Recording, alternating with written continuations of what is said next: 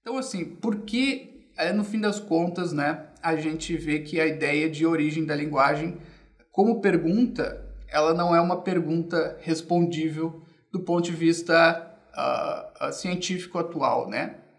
É uma coisa meio óbvia, né? A gente pode especular, né? Uh, a gente pode, inclusive, fazer até alguns experimentos, se fazem, né? Experimentos aí, até já ouvi falar de é, operações fazem animal tentando é, pegar um chimpanzé, um macaco ali e alterar o aparelho fônico dele para ver se ele consegue, né? Porque o seu aparelho fônico não é capaz como no seu estado atual, não é capaz de articular as palavras nem de longe como nós fazemos, certo? Então se fazem até esses experimentos uh, que não, no fim das contas, não quer dizer muita coisa, porque é, mesmo que você altere ali o aparelho fônico dele, não quer dizer que vá haver uma mutação no futuro ou que isso prove que houve uma mutação no passado de um aparelho fônico de outro animal, certo? É uma intervenção humana, mas enfim, são coisas que se fazem hoje em dia né, na nossa ciência é, e se tenta, não dá certo também, né? Fazer o quê? Então, do ponto de vista material, né, da, da história e, do, e da questão material, né, de como o homem começou mesmo a falar, nós não sabemos, porque nós não temos nem uh, registro disso, né, registro histórico, e de qualquer forma nós não podemos fazer experiências com relação ao passado. Então entra aí no máximo a especulação, né, que houve uma evolução né? E aí a gente já está fazendo vários subentendimentos aqui, né? Houve uma evolução, né? algum animal desenvolveu um aparelho capaz, né? E foi evoluindo, etc, etc, certo? Isso, nada disso é verificável, né? Então, para os fins do nosso curso aqui, a gente vai ter que deixar isso de lado, porque, uh, né?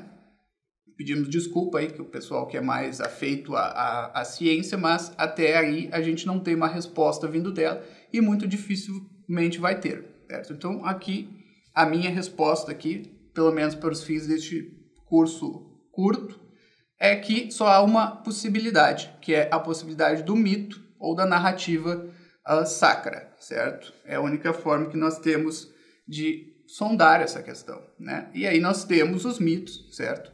Principalmente o mito, ou por assim dizer, narrativa sacra, se a gente não quiser dar essa acepção de mito que é um pouco uh, assim, que carregam um, um sentido de, de, de, falsidade, né, de algo que não aconteceu, que é só uma invenção. Se a gente quer dizer que a narrativa da Bíblia realmente aconteceu, então chamemos de narrativa sacra, né? Mas uma narrativa sacra não deixa de ter elementos simbólicos nela, né? Então a gente não pode dizer, assim, afirmar com 100% de certeza que, bom, no começo, né, Deus ensinou ao homem a linguagem, certo? Ou, mas a gente pode dizer que, e é uma hipótese provável, que Deus o criou já assim com essa faculdade, de certa forma, desenvolvida, certo? E aí nós estamos dentro do ambiente da narrativa sacra, certo?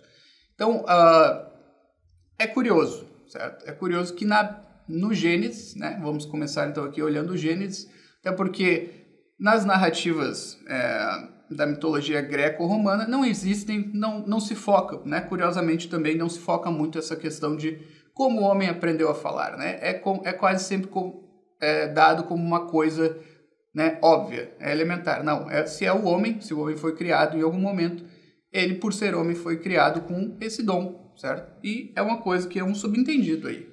Só que a gente vai ver também que no, Gênesis também não existe um, uma menção explícita a que o homem aprendeu a falar em algum momento ou que Deus concedeu esse dom. Não, Deus criou o homem e está subentendido aí que ele já sabia, já tinha essa aptidão para a fala. Né? Isso é, é, nem se levanta essa questão, certo? Então, é, não existe essa menção explícita a o dom da fala.